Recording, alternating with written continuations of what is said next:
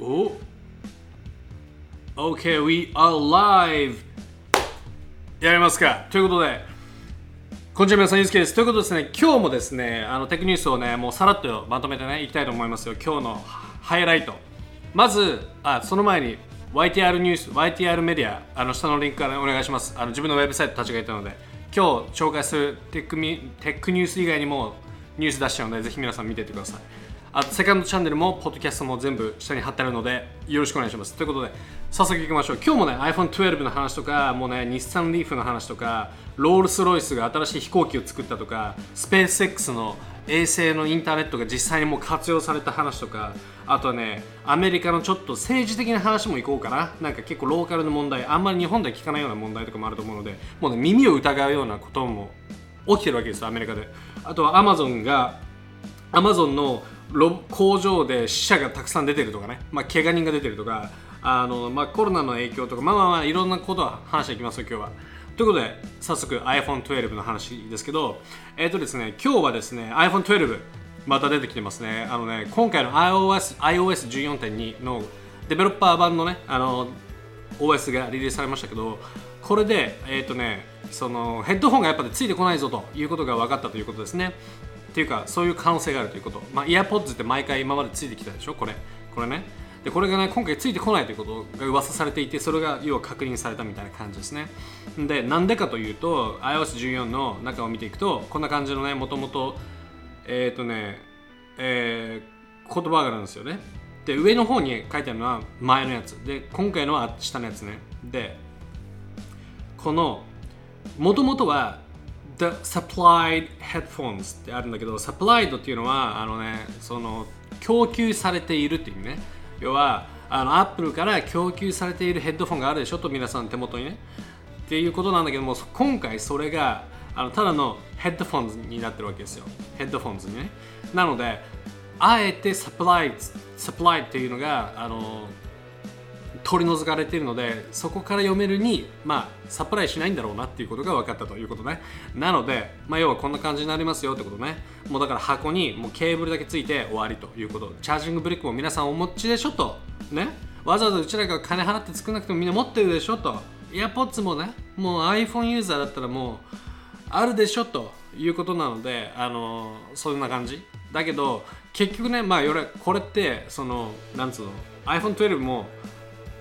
ライトニングなわけよ。でヘッドフォンジャックがないわけ。なので結局ね iPhone 買ってイヤホン使いたいっていう人は、まあ、ワイヤレスのまずヘッドホン買わなきゃいけない。もしくはワイヤーのやつをも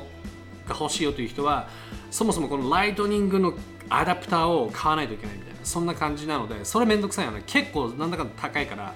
あのねかさむんですけど。まあそんな感じになりそうですと。でこうなると多分ね箱が小さくなってあのねなんつうか、まあ、そのシェルフスペースを取らないからより効率よくね、まあ、お店に置けるっていうのはいいしあと輸送費も安くなるはずだからアップルとしては、まあ、材料費も減る輸送費も減るもうバンバン剤みたいな感じ。見ないなそんな感じなのかな？だけど多分だけどね値段はこんだけ減るけど変わりませんっていう、ね、感じだと思います。そんなに安くないと思います。なんでかというと多分 5G で値段がガンガン上がってきてるのでこういうところで値段を下げて来てると。で、今回 iPhone mini、iPhone 12, 12 mini で 64GB のなんつうのストレージがね復活するって言われてるんですよ。今まで128だったけど、だからなんつうの、前はそのね、なんつうか、そんな小さいのになるということは、あのが出てくるということはコスト的にね安くせざるを得ないからあえて小さいのを出すということもやってるみたいですね。だからまあちょっと価格的には結構厳しくなりそうかなって気がしますけどね。っていう話でございました。次。またちょっとアップルの話ですけどまた面白いですね。I iPhone じゃない。Apple Watch 6の話ですけど Apple Watch 6酸素なんつうの？酸素血中酸素濃度の話が出てきたじゃないですか。あの濃度測れますよ。95%みたいな。Blood Oxygen センサーね。これが実はですねだいぶ前からこのねマシーモっていう会社にねすごい訴えられてるんだってアップルが。でなんでかっていうといやもうアップルワッチがすごいねあの要はなんつうのあのマシモのパテント特許をあのねもう無視してパクって作ったみたいなことをまあべ、まあ、言われてるわけですねアップルは。なのでマスモ訴えてるの。だけど面白いのがこのねマスモのその訴訟に対してアップルは なんか言ってんなこいつらみたいな感じでとりあえずもうなんか延期延期でもうとりあえずシカトしまくってるんだって。でそれによって何が起きるかっていうともうアップルがレスポンスしないからね裁判所にも行かないわけよ。今んとこね。だからどんどんどんどん遅れててでマスモはめちゃくちゃ無視すんじゃねえよっつってこうねどんどん追いかけるわけ。だけどそれも虚しく話がどんどん伸びてると。でなんでかというとアップルはこれをね、まあ、マスモが言ってるのはアップルはアップルウォッチシリーズ6をなるべく早く売りたいと。ね。もう訴訟が始まっちゃうとなんかもうごたごたなるからもうそういう問題でなんか規制が入る前にとにかく売りたいみたいな感じであのね無視してとりあえずなんか先延ばしにしてんじゃないかみたいなことを言ってさらにこうなんかね火がついてるという感じですね。まあなんか何どれが本当か分かんないよ。本当になんかパテントのねあのインフリンジメントそのなんか破ることをやってるようなことをしてるのかどうかも分かんないけどももしこれが本当だとしたらまあなんかアップルってヤクザっぽいなんかオペレーションをしてるようなって感じがするよね。っていうことを思いましたけどね。はい。まあ皆さんお待ちのねあのアップルウォッチまあ実はそんなね背景がありますよっていう話ですわ OK 次。日本の話いきましょう。日産がねちょっとねスポットライトを浴び浴びてます。日産のリーフ。エレクトリックカーね。あの EV ですけどこれがすごいねクールロッキングかっこいいモバイルパワーサプライの車になってあのね要はその災害時にレスキューに行く車になってると。どういうことかというと、まあ、EV じゃん。EV だから電池持ってるじゃん。電池持ってるからそこの、もう EV でブーンって行ってでそのなんか災害の発生してるところで電気電気をとなんか供給したりとかそういうことに使われてると。でそれ用に車がね今回作られたのってこんな感じで。でこれがね頭頭いいなと思ったのが名前が Relief ね。Relief 要は Relief っていうのは英語でなんかこう和らげるとか、まあ、そういうね。まあそなんつうのかな日本語で、まあ、そういう意味なんだけども。えー、っとまあそれにリーフをかけて Relief みたいなね感じにしてるみたいですね。で見た目こんな感じ。でなんかバッテリー積んでるよみたいなそんな雰囲気のねなんかこうペインティングされていてまあなんかこういう感じなんだけどもね。こうなんかこう地震が起きました。電気がありません。どうしたらいいか分かりません。もう携帯も充電できません。みたいな時にこの人たちがブーンって言って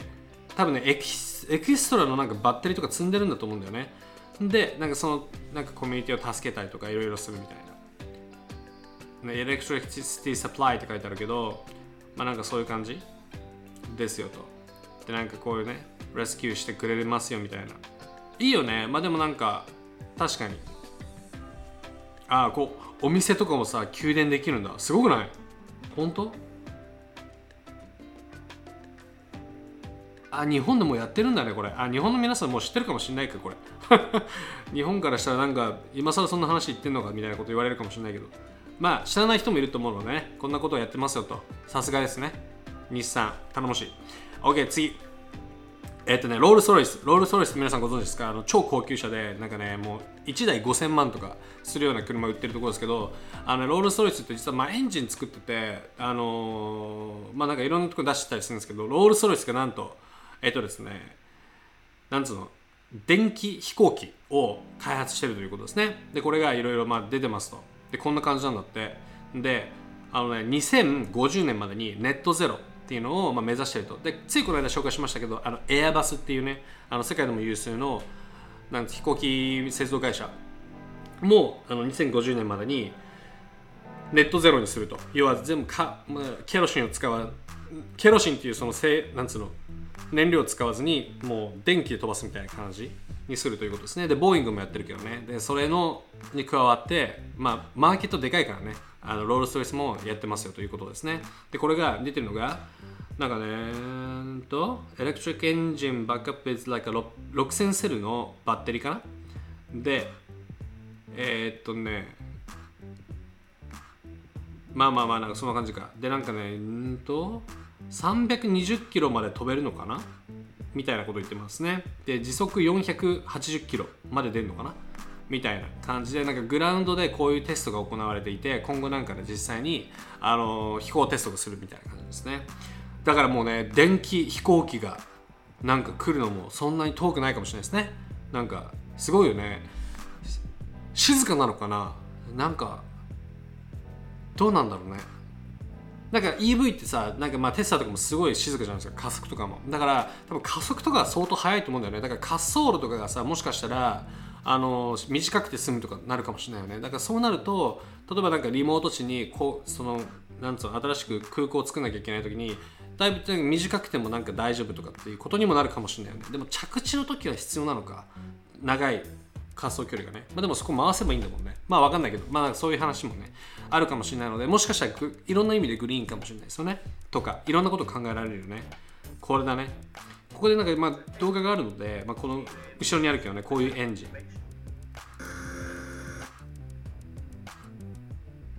なんかこう見ると結構小さいよね。もうこうやってテストされてますと。まあ頼もしいですな。はい。なんかさ日本のさなんかあの三菱とかだっけ？なんか飛行機作ってましたよね。あのなんとかかんとか。国内のやつ。あれってどうなったんだろうね。知ってますか？皆さん。なんか知ってたらコメントにお願いしお願いします。最近なんか全然見てないなっていう感じなので。Alright 次。スペース X のあのねスターリンクの話が出てきてますね。ちょうどまあ昨日かな一昨日だっけスターリンクの打ち上げがある予定だったけど曇りでちょっとキャンセルになっちゃいましたけどね。スターリンクって何かというと衛星を使ったそのインターネットの配信を、まあ、目指してる会社で、まあ、イーロン・マスクのもとでやってますけどね。で、まあ、結局2000あのねそんな遠くないですよね。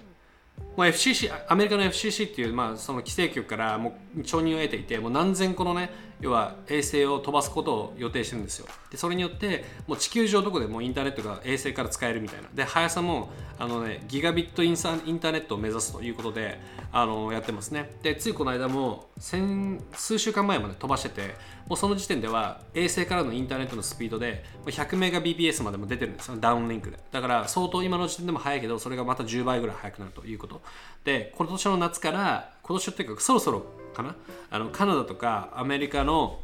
まあなんか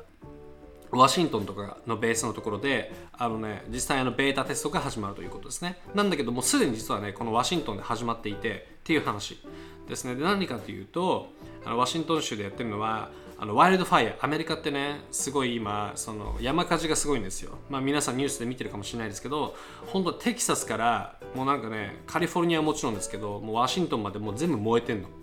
あの要は雨が降らないしドライだし暑いしみたいな感じでね。であとまあ雨まあ実際に火をつけてるアホもいるんだけど、まあ、そういうバカたちがいっぱいいるという感じですね。あのアメリカ人としてはちょっと恥ずかしいですけど。であのねえー、っとまあそういう問題もあるのでそのねワシントンの山火事のなんつうの first responder ってまず最初にレスポンスする人要はなんつうの？まあファイアファイターみたいななんていうんだっけ？あの消防車消防士の人かな？消防士の人にえっと、要は山奥とかにいるとインターネットがないから基地局がなかったりするからネットがないのでレスポンスが遅れるけどスペース X のインターネットから実際そういう情報を得てもうすぐに行けるようにしてると。であのねまたまたまた。えっとそう。1万2000のサテライトを飛ばすんだって。今後ね。で、えー、っとね、もう800ぐらいはありますよと。で、えー、っとまあ、それのテストが始まったということですね。だからこれすごいよね。もうすでにさ、こういうね、あの社会的な問題にさ貢献してるっていうのはさすがだよなと思うよねだからやっぱこういうこれができるとだからさもっとほんとすごいことができるよねそれこそなんかねだからもうなんか例えばさソマリアのさ海域でたくさん海賊がいるわけですけど、まあ、海賊っつって言ってもなんかその銃を持ったねもうなんかや野郎どもがいるわけですけどそれって結構すごい問題でその海の中ってあんまりなんつうの海海の上ではインターネットのあれがないからそのすぐになんかレスポンスできないっていうのもあるからさ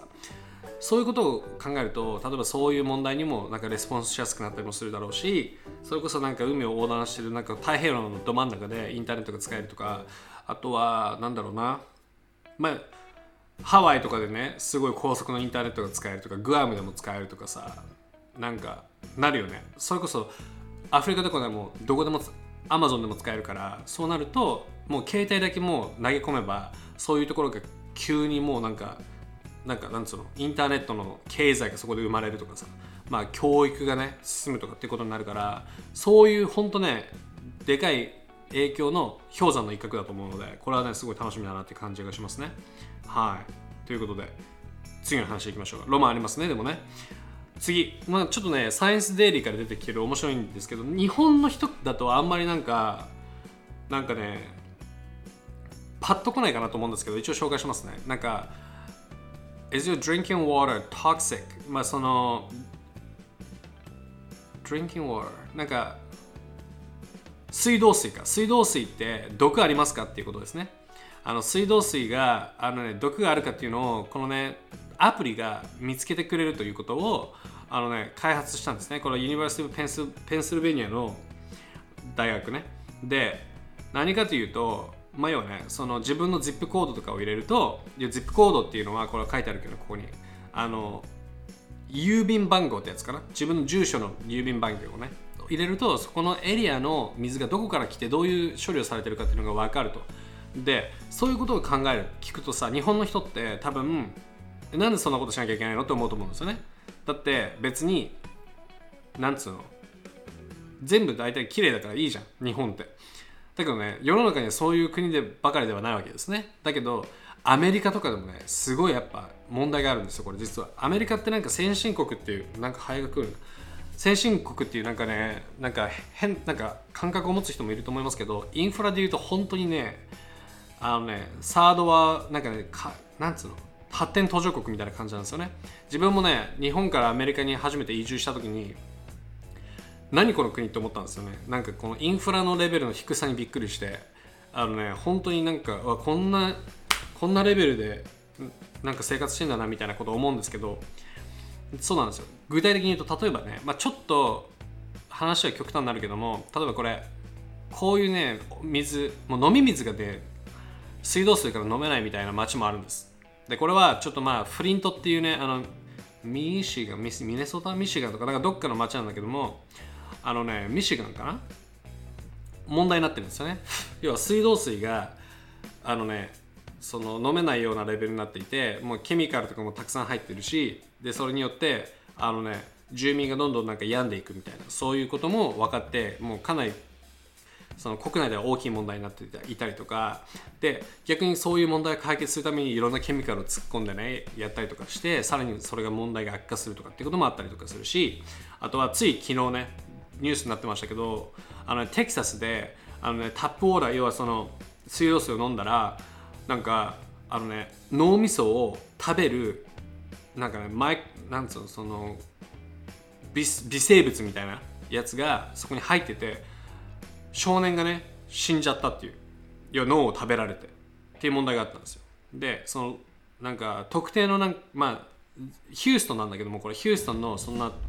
全体じゃないけどねヒューストンの一部の町でそういうことがあったと。なので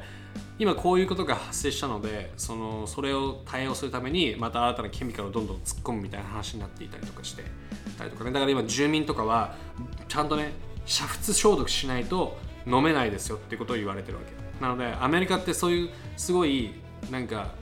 ねあの GDP だけとかで見たらすごいなんか経済成長しててやっぱすごいなって思うかもしれないですけどあのね全然それがねだからといってなんかこうなんその生活の質が高いってわけではないと。でこういう問題もあるのでああえてこういう、ね、わざわざ自分の飲み水って本当に大丈夫かっていうことを調べなきゃいけないような状況にあるからこそこういうアプリができてるということですね。まあなんかちょっと日本にいるとあんまりこう考えないことかなと思ったので、まあ、ちょっと簡単に紹介をしましたという感じだね。だから日本の皆さんってすごいねなんつうこその飲み水がどこでもね公園とかでも飲んで飲めるじゃん。それ普通だと思ってるかもしれないですけどあの世界的に見て多分普通じゃないのですごいなんか日本人でよかったなと思っておいた方がいいと思いますね。はい。って感じかな。はい次。え、ー、とねインターネットこれねあのアマゾンの話ですね。アマゾンの工場で働くとめっちゃ危ないっていう話が ニュースになってますなんと2019年だけであの1万4000のかなり深刻な怪我がね発生しているということですね。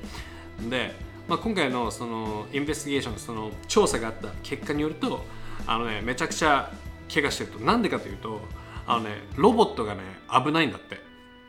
ロボッとかいろいろすごい動いてるからそこで仕事するとこう怪我することが多いと。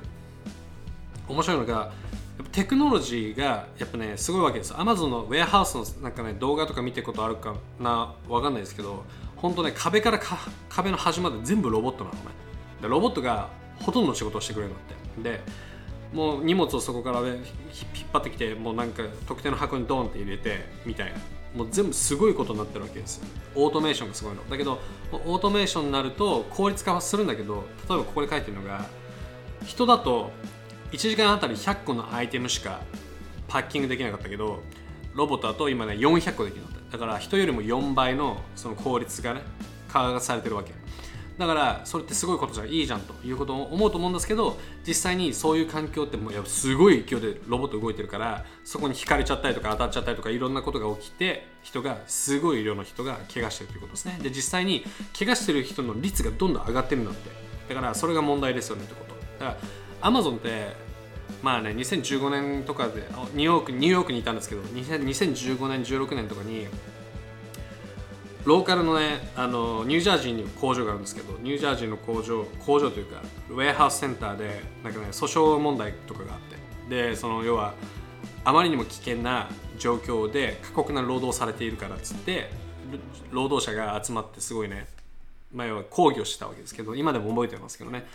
あのねやっぱそういうことがあってそもそも過酷な労働環境っていうこともあるしかつ危ないと。いうこともあるのであの皆さん便利で便利と思って使ってるかもしれないですけどその陰ではすごいね怪我をしてる人とか過酷な環境で働いてる人とかもいたりとかして。ですごいなんかね安い賃金で雇われてる人もいてみたいなことがあるみたいですね。なのでまあまあそういうなんていうかテクノロジーで便利だなと思うかもしれないですけどオートメーションすごいなと思うかもしれないけどそれの光の影もやっぱりあるってこともちゃんとねなんかこう知っておくのも重要かななんて気がしますね。はい。っていうでもなんかちょっとこっからね思ったのがなんかまあちょっとあの話を広げるとこういうなんかオートメーションってやっぱりどんどん進むと思うんですよ。で進む時ってそういうねブルーカラーブルーカラーのなんかその工場で働いてる人だけじゃなくてホワイトカラーにも広がるわけですよね。例えば今までって工場が自動化したりとかあのコンストラクションがその工事現場で自動化になったりとかなんだろうな。まあそういう話もあったんだけど例えば今まあ例えばね今サービス業とかもなってるわけですよね。バーテンダーが今ね全部ロボットになってるとかあのねサンフランシスコにもできたしなんかラスベガスにもできたしね。シェフがロボットになったりとかっていうのもあるしさらに言うとあのアカウンタントの会計士があの自動化になったりとかあとは弁護士特になんかローエンドのなんかすごいエントリーレベルの人たちがもう自動化になったりとかしたりとかしてるわけです。だからホワイトカラーもなってるわけ。でさらに怖いのがなんか放射線技師。なんかラディオロジストっていう人でなんか放射線技師っていうのかな。X レイを見てなんかこの人本当になんかがん細胞があるかどうかっていうことを判断する人。すごい重要な仕事だけど今それって AI の方が精度高いんですよ。なんでかって言ったら AI の方が人間の目では見えないぐらいの細かいそのなんつうのグレーグレーと要は黒と白の間のグレーとかのその色を見て要は識別するわけですけど AI の方がその人間の目では判断できないレベルのあの差をね判断できるからかつ同時に何百万万万枚ものをさ過去のデータをね参照できるので実際のねそのがんの発見率とかっていうのも AI の方が高いんですよ。だからそういうことになってくるとなんかもう怖いよね。人がいらなくなるよね。ってなるとじゃあどうなんだと。人が仕事できない。じゃあ仕事人はねどういうふうに収益を得るんだってなると。だってロボットが全部さ価値を生み出してるわけじゃん。ってなるとじゃあロボットにタックスをねかけてとかなんかをしてでなんかユニバーサルベーシックインカムとかでサポートすべきなのかみたいなとかね、まあ、そういう議論とか結構アメリカのねそのなんだろう政治のディベートとかでよくありますけど。まあなんかあのそんなことをちょっとねあのそういう世界になるかもしれないですよね。もしかしたら。はいということで。まあなんかね日本でもそういう議論あるのかな？UBI とかね。ユニバーサルベーシックインカムまああんまり聞いたことないかもしれないですけどあのアメリカとかでは結構ねそういう議論があったりします。ちなみに昨日あのジョー・バイデンとトランプのねプレジデンシャルディベートがありましたけどね。まあひどかったですね。あのまあそこはちょっとあえてノーコメントにしとこうか。はい。次。ちょっと最後になんかねあのなんていうかちょっと皆さんも知っておいた方がいいかなっていう気もする。なんかちょっと暗いニュースですけどあの、ね、おお伝えしようかなと思うのがあのソーシャルメディアが、まあ、やっぱりねかなりなんていうかうつにつながっているというところがさらにデータで出てきていると。さらにこのコロナの影響の中でさらに悪化してきているということですね。でこのチャンネル見てくれてる人ってなんかね多分20代後半から60代ぐらいの方が多いのでおそらく自分まあねあのお子さんがいるとか10代のお子さんがいるとかっていう人たちも結構いるかなと思ったのでそういう意味で皆さんにちょっと紹介をしたいなと思いますと。でソーシャルメディアで、まあ、そもそもなんかソーシャルメディアがうつを引き起こすっていうことは、まあ、ずっと前からスタディをされていて皆さん別にそれは新しいことじゃないかなと思いますけどさらにこのコロナの影響の中であのそのさらにそれが悪化しているということがあの、ね、今回分かったということですね、まあ、これがレポートになってますけど